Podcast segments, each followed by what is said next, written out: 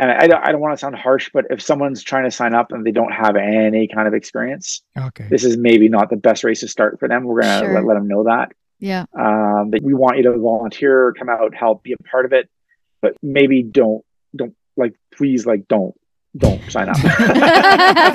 not quite yet. Welcome to the Gotta Run Racing Podcast with your hosts, Norman and Jody. Discover the inspiring stories of the average and not so average runners. And they're off. Hello, welcome back to another Gotta Run Racing episode. Hello there. I don't know what number we're at now. 61? Okay. I'll Maybe. take it. I'll take it. So we've been busy. Yeah, it was a busy weekend. Our very Sure first was. uh, running with the dogs. We volunteered at Canadian Canicross Sports inaugural Trails and Tales Classic in Mansfield. So Canicross is a run with your dog race where you're harnessed in and your dog takes the lead. Literally up the hill Oh my gosh. and down. It was so fun to watch. The Huskies, the German hair pointers, the retrievers, they were all there. And, And, and they knew they're ready to run. Th- They knew this was a race. oh, yeah, it was a fever pitch. Um, all the barking and everything when the race started. It was so fun to watch. We posted some video on our um, Instagram if you want to check it out. But it was an absolute blast, and Sean Sobin did an amazing job for his first race, and we're pretty sure he'll be doing it again. Oh, yeah, because there's definitely a need. Oh, I think it's the only one in Ontario.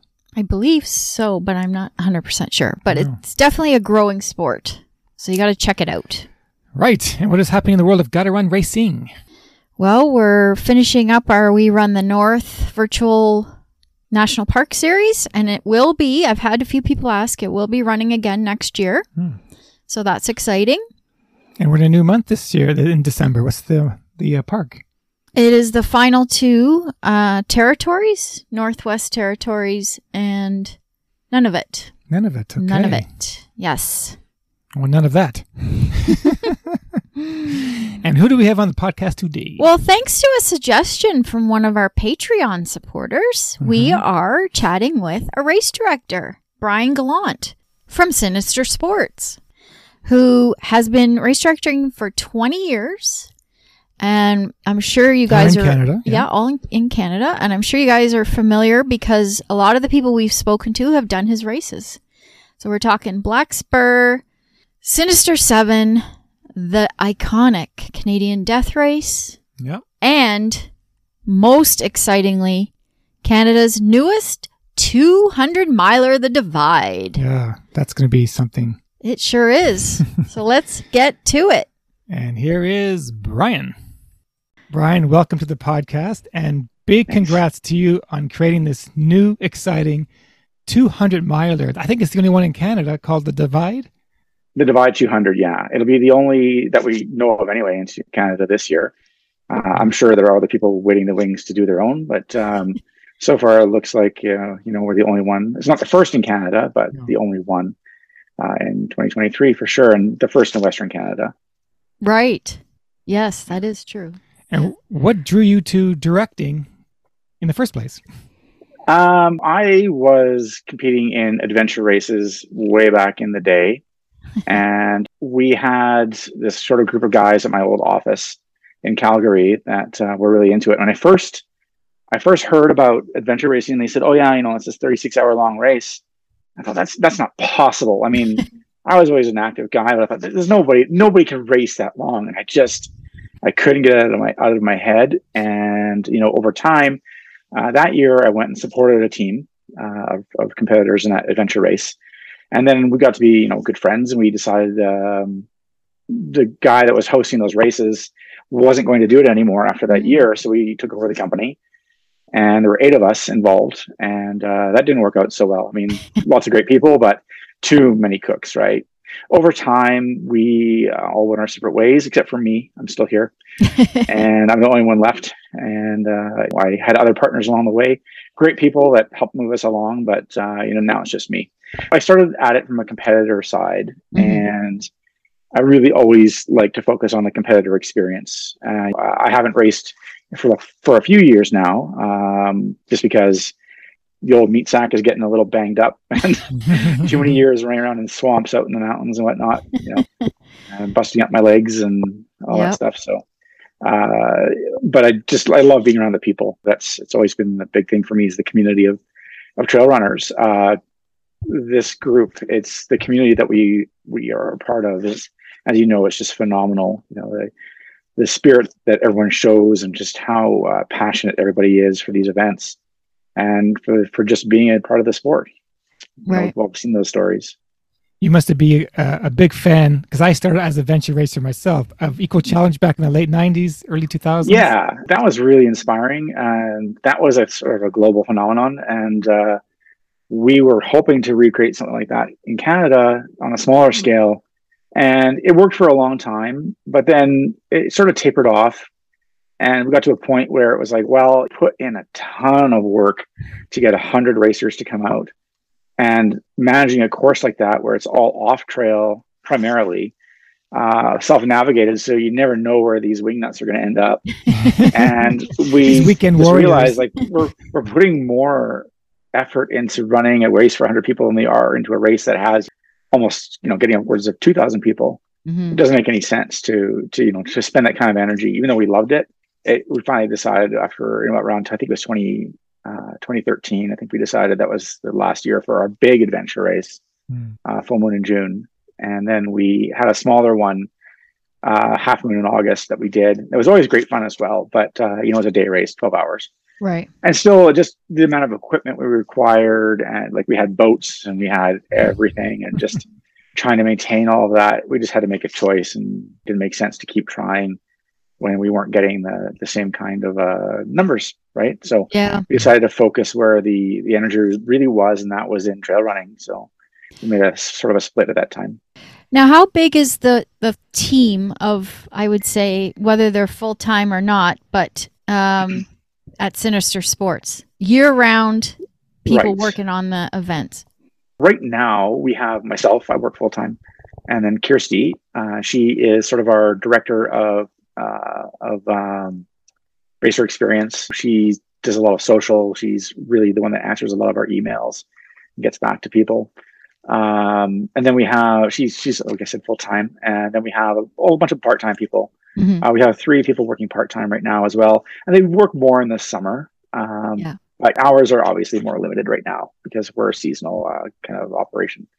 Uh, so I have a bookkeeper that comes in a couple times a week, and he's largely behind the scenes and you know our our uh, coworker Alana, she handles all of our merchandising and taking care of our store, and then um, Lynn is our uh, sort of our shop manager, and she takes care of keeping the shop organized and keeping the warehouse kind of in shape. And uh, we had some staff turnover this year, uh, really mm-hmm. unfortunately, late in yeah. the game, and so that kind of made us all scramble a bit and get more involved in different things that we were others were doing. So to the race days, though, I mean, we have easily uh, 30 upwards of 30 crew members that are fulfilling different sort of aspects of uh, the management of the race. Right. Uh, it depends on the race. I mean the bigger races like sinister seven and death race they they have a lot more uh, moving parts to them so you need a bigger crew. I think that's one of the things that people don't understand is to put on this scale of an event or events you are working around like year round. year round and you're thinking you're probably thinking about it all the time and thinking of new mm-hmm. ways to add to the races but yeah you're and that's one thing i think that was brought to the forefront front through the pandemic because mm-hmm. people had signed up for races that couldn't happen and then the whole issue of refunds came up and it's like well this is why we can't do a refund we've spent yeah. that money mm-hmm. x amount of months ahead Mm-hmm. It's like any kind of event, not just races. Sure, these are fun and they're organic and they're a bunch of good natured people, but at the same time, it's like going to a wedding. I mean, if you decide to cancel your wedding right before for any reason, the money is already just gone, right? Yeah. And and we were in a bit of a different position in that we had several months of notice still. Mm-hmm. Um, so we really tried hard to work with everybody, um, whether it was a, a partial refund, and you know, and we just we cautioned people that if we give refunds to everybody, then we will 100% go bankrupt. We already spent. Now, this sounds like a lot of money, but to preface it, we have three and a half thousand racers in a season. So by the time the race season started, or the time we canceled rather, we had already ordered supplies and paid people for. I was developing a new OHS plan, and we were probably out about one hundred and fifty thousand dollars by the time we had to cancel. And so right. it was like my heart. I'm actually about to cry just thinking about it. it was just like, well, we well, we can't recoup any of that, right? Like we can try maybe do some of it next year. Some of it has value next year, but yeah. a lot of it's just lost, right? A lot of lost labor exactly. preparing for a season, and uh, just trickles away, you know, in the day to day management of things and keeping the lights on. Even you know, just uh, it just sort of trickles away on you. Well, let's go through each one of your events. Number one being Sinister sure. Seven named after the seven peaks that surround this race, I assume. Well, Seven Sisters Mountain is a ridge, um, and it's it sort of towers over the latter part of the course on what's now leg six of Sinister Seven, and the name actually came about because in my my former partner Andrew and I, um, when we were kind of working on it, and we were just messaging back and forth, and we were like maybe the Old Man Ultra because the Old Man River, or the the Crow's Nest Mountain Ultra, or I was kind of like ah, it all sounds kind of hollow, and we were bouncing these names back and forth, and I had a map on my wall, and I was just reading something online, and I saw the word sinister, and I looked up at the map, and I somehow transposed it in my brain. The Seven Sisters Mountain became the Seven Sinister Mountain. and I was like, what about like the Seven Sinister or the Sinister Seven or something like that. And we were just like, that's it. That was it. and that's just this chance, you know, we just happened to uh to just find the name by just because I glitched on the, my name reading my map.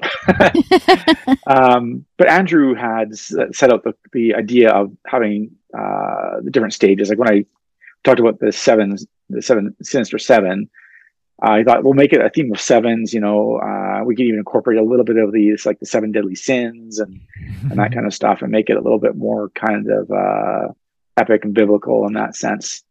That was the first uh, yeah, uh, ultra event you created. Then the Sinister Seven was the first. Yeah, Andrew had a long. Like I was actually, to be honest, I was kind of against totally an ultra marathon because I was still very firmly rooted in adventure racing at the time. Mm.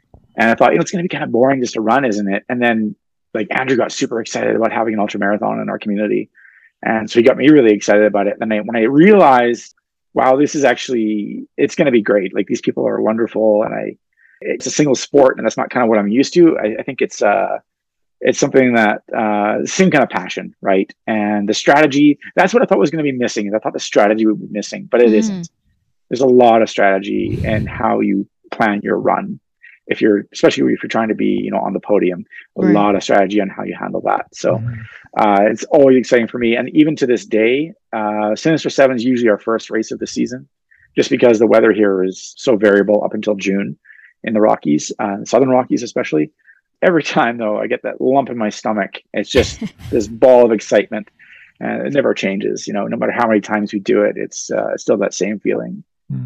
What's the most challenging thing about putting on we know you're up to 200 now, but your your 100 miler. What's the what's the biggest challenge? That's a big jump from 50k yeah. to 100 mile. The biggest thing is um, for me is well, I guess there's a lot of people to to work with, and we try to be really communicative, and we try to do a really good job of keeping everyone informed. So that does limit the amount of uh, questions and and uh, and back and forth that we have to have in that way you know, leading up to the race, it's always just that planning of what you're going, what are you going to do, where you're going to put supporters that come. It basically almost uh, raises the population of our town by close to close to 100 percent, right? it's a lot of people. And where do you put these people? Um, they're camping everywhere. You know, they're staying in every B and B they can find. Um, people open up their homes, and uh, they're not not like an official B and B, but they will kind of board people for the weekend. They stay in hotels in the two neighboring towns, half an hour, 45 minutes away, are both mm. uh, full. Yeah. You know, there's just nowhere left for them to stay. And so that's on my mind, although it doesn't really have uh, necessarily a negative repercussion for the race. Mm-hmm. Uh, but then come to the race, it's keeping again 1800 plus people safe in the wood in the woods uh, as they're running all over the place hmm. making sure that uh, safety is, is always my number one thing. Let's go on to the Canadian Death Race, which was Oh, My very first. this is 2005. Yeah. My beautiful. very first ultra I've ever done, and Jody was on a crew, relay, a relay, relay team. team. Really team. Yeah. And when did you take this over, and why did you take over this iconic Canadian death race? Sure. Just before that, I had started um, Black Spur Ultra in 2015, and I always had wanted to have a series, uh, uh, like a like a, you can't have a series with two races as far as I'm concerned. It's got to be three. You got to have like a tripod, right? That's A right. two-legged stool doesn't stand up. You need three. I wanted to have uh, a series of events, and I'm very cognizant of the fact that you know there's this pie of racers out there, and over the years the pie of trail runners is kind of growing, but so is the number of races, right? So you're splitting this pie thinner and thinner and thinner. Adding more and more races to me isn't the logical answer. It's to help races that are already there become better hmm you know, at the same time, again, I really wanted to have this triple series. And so a lot of racers had encouraged me because they said, Hey, you know, death race, it sounds like they're going to pack it in. Mm. And I thought, you know, that would be a real shame because it is um, probably the most notorious event in Canada. It was one of the first two big ultra marathons in Canada Right. uh, definitely the best known. And it was, it had a real, like, I, I remember even back in the days when I started adventure racing in the early 2000s, people were like, oh, yeah, have you heard of the death race? And that's just people on the street, right? Friends of mine that had no connection Mhm. to any kind of endurance sports whatsoever. It was almost a household name Right. back then, you know, all the media coverage that it had. It really inspired a lot of people. And I thought I'm getting all this encouragement from, uh, from people to, to check out to see if uh, if the people that run Death Race would be willing to to turn it over to me. I just thought it would be really terrible to see such an iconic event disappear. Absolutely. And rather than recreating something in a, in a kind of a climate when there's over two to three ultra marathons every weekend in a region, hmm why not just take over another event that uh, needs some help?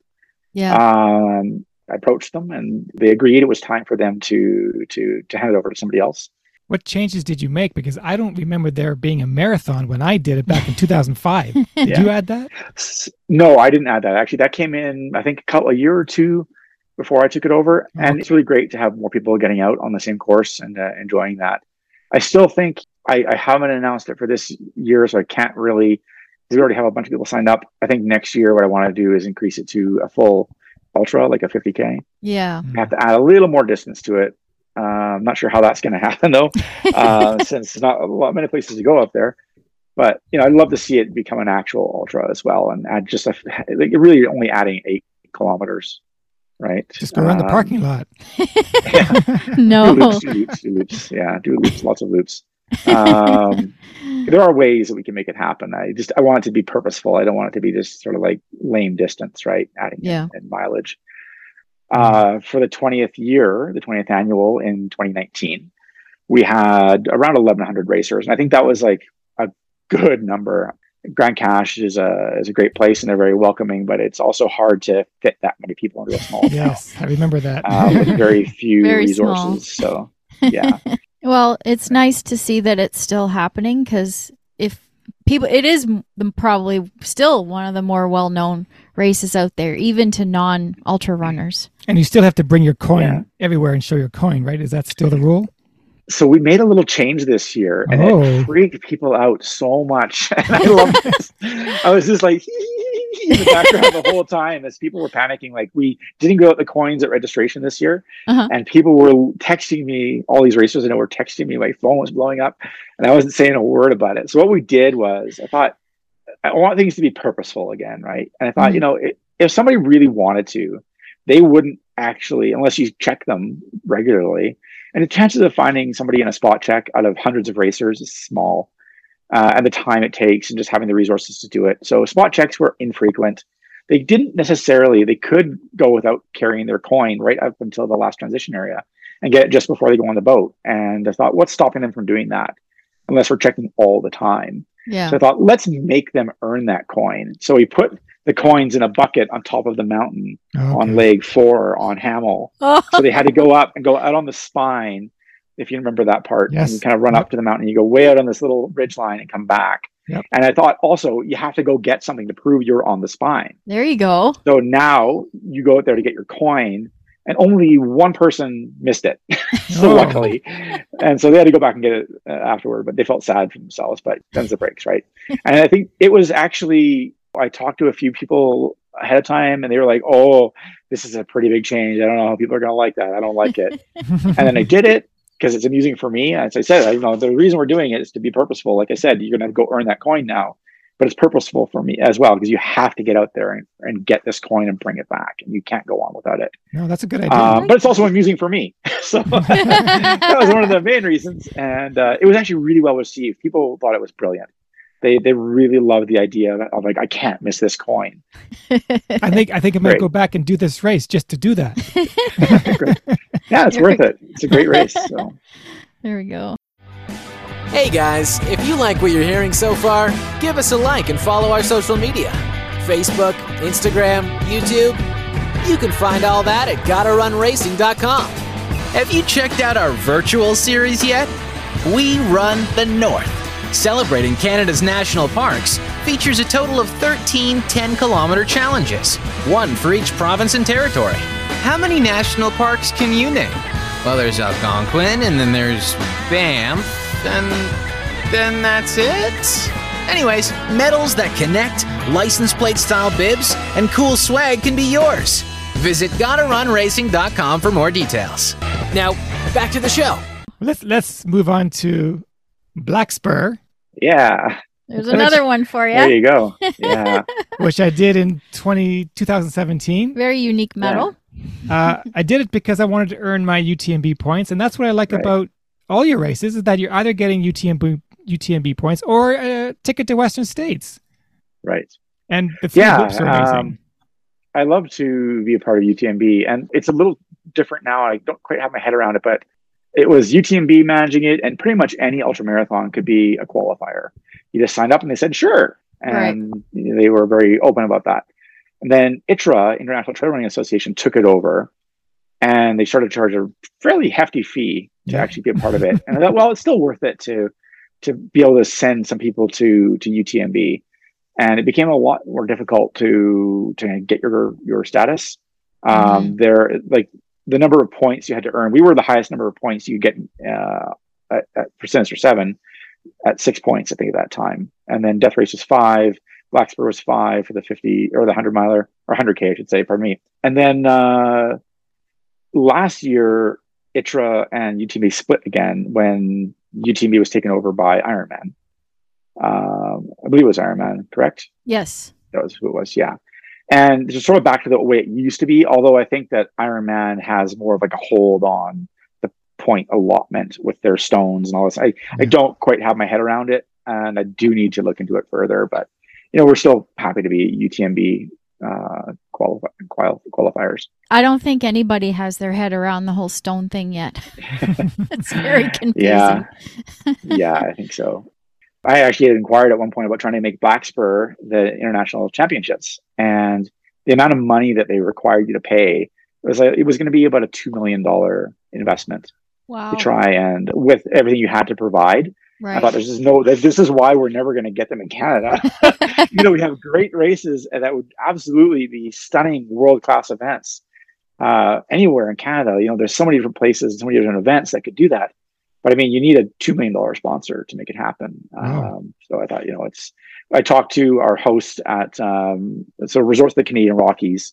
They were actually we actually had a meeting about it. We thought, can we come up with that kind of money to make Mm. this world class showcase for the city of Kimberley? And uh, and they said not without a lot of partners, and there's probably a lot of better ways to spend that kind of marketing money. Yeah, Right. So we that. just uh, let it go at that point. Uh, but Black is that kind of world class European style event that I really love. I've always loved Black Spur because it has the kind of trails that I love. It's it's not all single track, but as you know, having run it, a lot of winding technical single track, and there are sections that are just up rock slabs. It's a kind of a trail, but it's just basically a big sheet of rock, mm-hmm. and you know then you're winding through the trees on these ridge lines and up and down over stuff, and it just that's what really gets my engine going. So uh, I really enjoy that kind of terrain, and it's really varied too. I mean, you go from these lush pine forests into sort of almost like a savanna-like terrain right. on the south end of the course as you get down towards the south end of the course down to the river. I, I've never been a big fan of sort of like repeating loop events, but in in Black Spur it makes sense because you see it in such a different way the second time as well. Uh, for most people, because they're seeing it in the dark the next time and right. uh, getting into dawn, and you've always had a chance to kind of like you know what's coming up now and you know how you're going to approach it. You have a chance to learn on the first go around. So well, it's great for crewing. Yeah, absolutely. It's, it's, it's, the easiest race you can ever crew. You can go sit in your hotel room or go to the pool, yeah, get a text from your racer. She was looking at me coming down the, the balcony, hill, yeah. coming down the ski hill. oh, I better oh, go yeah. out now. I better go out now.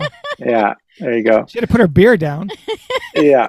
So it's it's great for that. If you re- what I always said to people was, if you want a good race to start out with, and especially with the crew, take them to Black Spur and make them see how great crewing is and then take them to death race where they're like racing around the valley all over the place like through the bush and out in the middle of nowhere and uh, then you can like kind of ease them into the harder ones right um, they're hauling gear you know across the field and whatnot exactly in Black Spur you walk up with your drop bag and you put it in the tent and you're ready to race you know it's that's that awesome easy. well we don't want to run out of time but we really want to talk about the divide which is coming up in September. Can you give us just a brief preview of what the runners can expect over this 200 mile course? Sure. If you've heard of the Great Divide Trail, the Great Divide Trail Great, Great Divide Trail Association showed up in town a few years ago.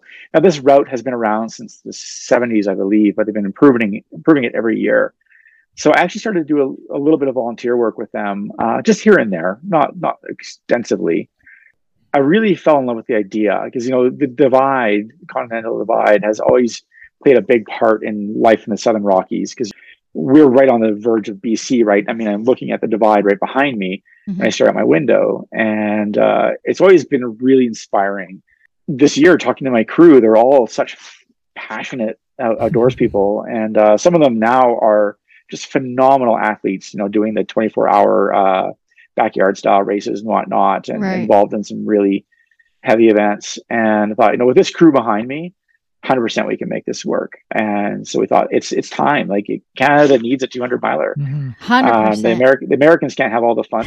no, exactly. yeah, so we need something in Canada, and there's no better place in the Southern Rockies. You know, we have great resources here. Uh, so we're just based out of Castle Mountain Resort, and that'll be the start and finish. Um, the course is going to be largely focused on uh, the Alpine as much as possible. Mm-hmm. Now, there's sections where you have to connect those. So it's going to be some favorite spots connected with some real runnable open sections as well. And I think that's kind of the balance I liked as well. Yeah. But I want it to be something that's manageable in a week and but really inspiring that shows off great terrain in the Southern Rockies, Southern Canadian Rockies. I've been corrected on that a few times. um, because uh, there's still uh, the southern U.S. Rockies as well, and Mexico as well. It's uh, it's really like Castle Mountain though. That area is a real special place for me. The race itself, it starts off with uh, a big long flat run, not flat but flat-ish for the Rockies. As you head south, you're gaining elevation the whole time, and you get up to La Coulotte Ridge, which is uh, on the Great Divide Trail, and it's probably one of the most spectacular parts of the Great Divide Trail. And it is a ridgeline walk, and it's very slow. Um, you have to watch yourself the whole time. It's not like it's uh, just a cakewalk or anything. Mm-hmm. Uh, and from there, you cycle around or circle around rather into the uh, there's the West Castle Valley where you start, and then there's the Castle Valley, which is across uh, the Barnaby Ridge, uh, the, the, the South Fork Range. Then you make your way up uh, Whistler Mountain and Turtle Mountain, not Turtle Mountain, sorry, Table Mountain, to other iconic peaks in the area then you get yourself back to Castle Mountain Resort and you make your way through what's an area called Lost Creek. Mm-hmm. And the south end of Lost Creek is it's really different because it was ravaged by a fire in 2003. And so it, all the growth is coming back in. It's greening, but you still have all the old dead wood, and mm. it's it's very open. It's a very different kind of uh, uh, look to the area. Uh, then you're up Willoughby Ridge, and you come into the south end of Coleman, uh, from there, you make your way through Coleman, Alberta, and you go north up uh, around, sort of off to the east of Crow's Mountain, uh, climbing the whole time, a slow, constant grade, and you kind of wind your way through an area called Spoon Valley, and then you come to Racehorse Pass, which is the nor- most northern end of the course. Mhm. Uh, and then you will be running down what's called the High Rock Trail that opened this year, again, part of the Great Divide Trail, just below the Continental Divide on those peaks that make up the, the divide. Mhm. And it's, it's, a, it's a pretty relentless trail in that it's not super technical. It's, it's a well defined single track, but it's a lot of up and down constantly. So that's really going to separate people. From there, they get back to Coleman and uh, back down into the western part of Lost Creek, where the really where the fire was centered. Uh, from there, uh, I think to me one of the highlights of the course is going to be crossing over the Continental Divide into British Mm. Columbia, up through nice. uh, Middle Kootenay or North Kootenay Pass. North Kootenay Pass is it's quite a steep climb up, and you get out there and you can just see into the Flathead Valley. And Flathead is a is part of the Rocky Mountain Trench, and it's this big open vista all around.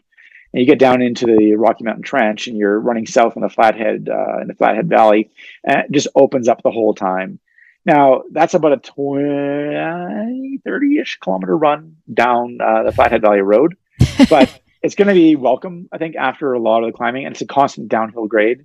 Not not like obviously there's always going to be some hills, but yeah. overall it's a downhill grade to the, the most southern checkpoint in the BC side. And then from there, they make their way up through Middle Kootenay Pass. Again, another just awesome valley where they're approaching up over the steep slope up into Alberta and seeing over into the Alberta side now, and then making their way back down to the resort. So a lot of variety and uh, a lot of uh, high alpine stuff.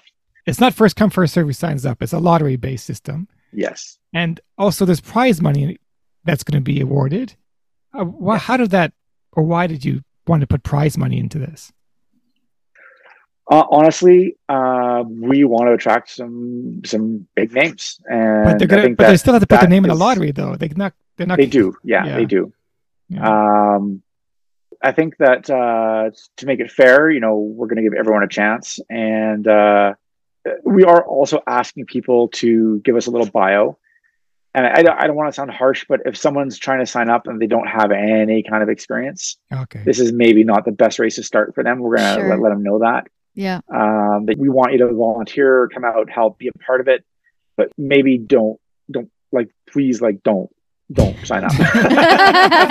Not quite yet. Uh, and we'll talk to them about it and say, like, we, we want to make sure that this is a good experience for you. And uh, I, I don't want to sound elitist, but at the same time, 200 miles is more than a year of training, right? You're already behind if you haven't started yet, unless you have some really big experience already Yeah. you can't start this out as your first your first big ultra. You need to to to work up to it.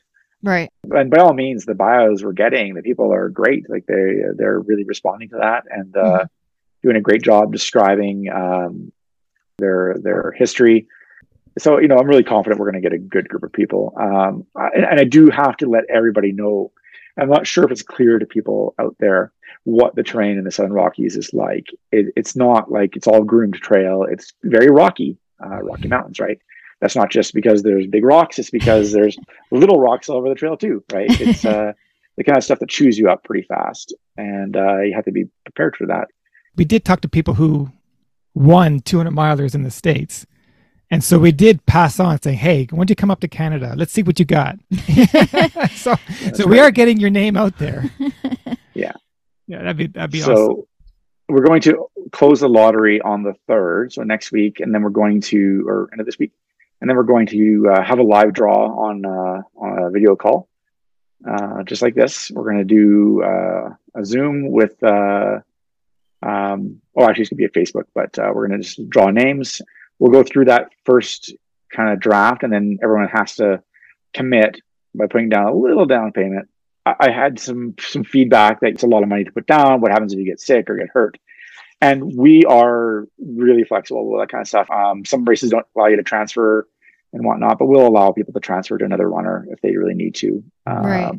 We don't want that to be like Ticketmaster thing when there people are like scalping tickets, but I think that you know get, making them put in a bio and, and really going through it that way, we get to know them a little bit, and so we're confident that it'll, it'll be okay. But you know, we will definitely allow transfers as well because it's just it's I would I would be mortified to tell somebody that hey sorry you lost seventeen hundred dollars Yeah. because you can't because you because you hurt your leg right Yeah, You exactly. hurt your ankle Yeah. uh, two months before the race when there's lots of time for us to to get a new name in there it's fine preferably they would be able to find them for us, that we don't have to do any, a lot of work on it. But uh, you know, we'll we'll help them out. We'll make sure that they can they can do that too. I saw your post earlier, or Christy's post earlier, that 60 women have already put their names in, which is absolutely amazing. Yeah.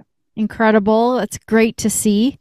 About the lottery, are you going to have two lotteries with men and women to make it 50 50? Or if you, what happens if you just pulled out 90% men?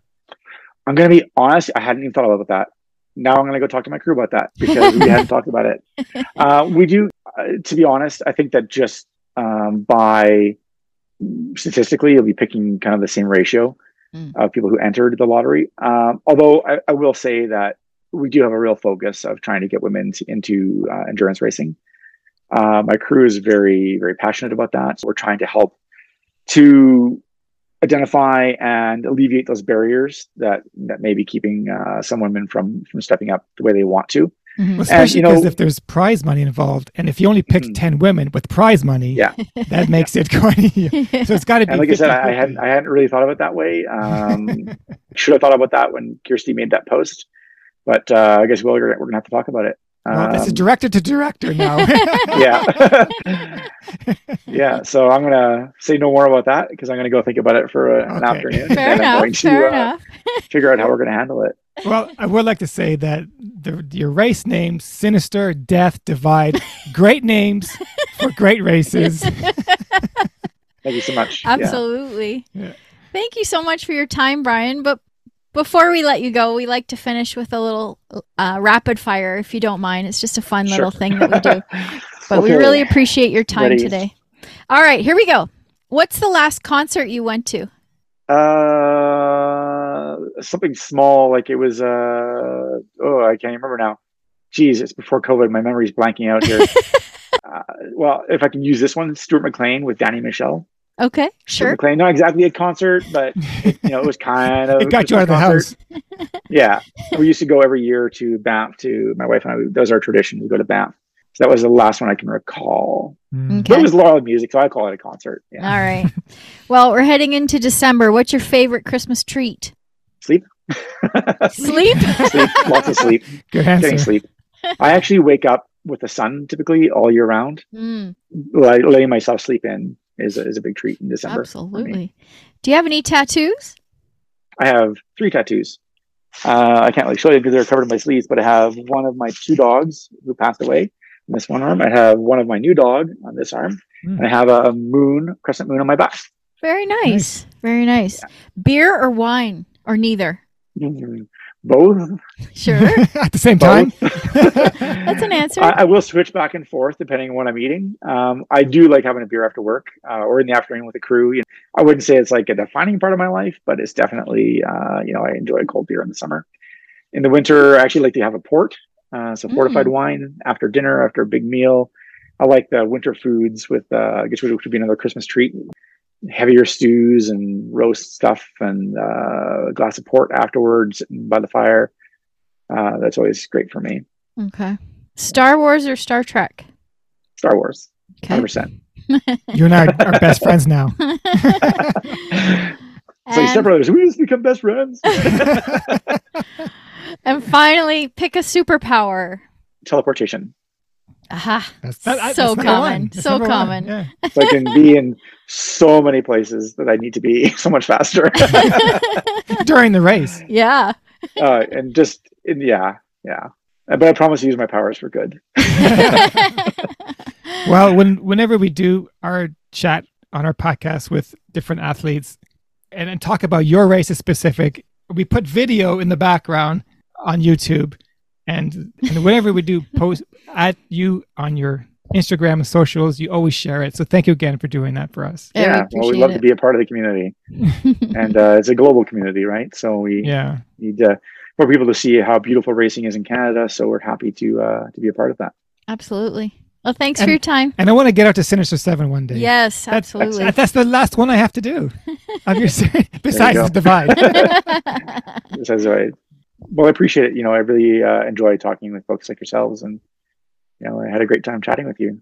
awesome. All right. Thanks, Brian. Thanks. Thanks so much. Cheers. Bye now. Well, there you have it. the divide is going to be something to talk about. And don't get any ideas, Norman. No- Because when he was describing that course, I could feel your excitement going up and down. I'm like, nope, no 200 milers for you. We'll volunteer. How's that? Would I do a two and a miler? Yeah, hmm. would you? Well, hey, after UTMB, I'm only 30 miles oh, away. Oh, and this is how it starts. this is exactly what happens when people sign up for races. Well, I did 42 kilometers. What's another eight? That's right. I did 50. What's another 30? Yeah. Etc. Etc. yeah, well, hey. And that's what gets us all into trouble. Well, I can't wait to see uh, how it all plays out. And of course, his other events Black Spur, Death Race, Sinister Seven. They're Canadian iconic. They sure are. They've been around a long time. And They sure they're not going anywhere. no, so check them out. And you can get your Western States tickets. You can get your UTMB stones. hmm There you go. Yeah, We have it all here in Canada. we sure do. There you go. Until next time. We are your hosts, Jody and Norman. If you've enjoyed the show, please leave us a rating and review on Apple Podcast or wherever you're listening. Please visit our website, GottaRunRacing.com for more details and join us on social media at Gotta Run Racing on Facebook, Instagram, and Twitter. You can support our channel by joining us on Patreon. All of the links can be found in the show notes. Thanks for listening and see you next time. Cheers.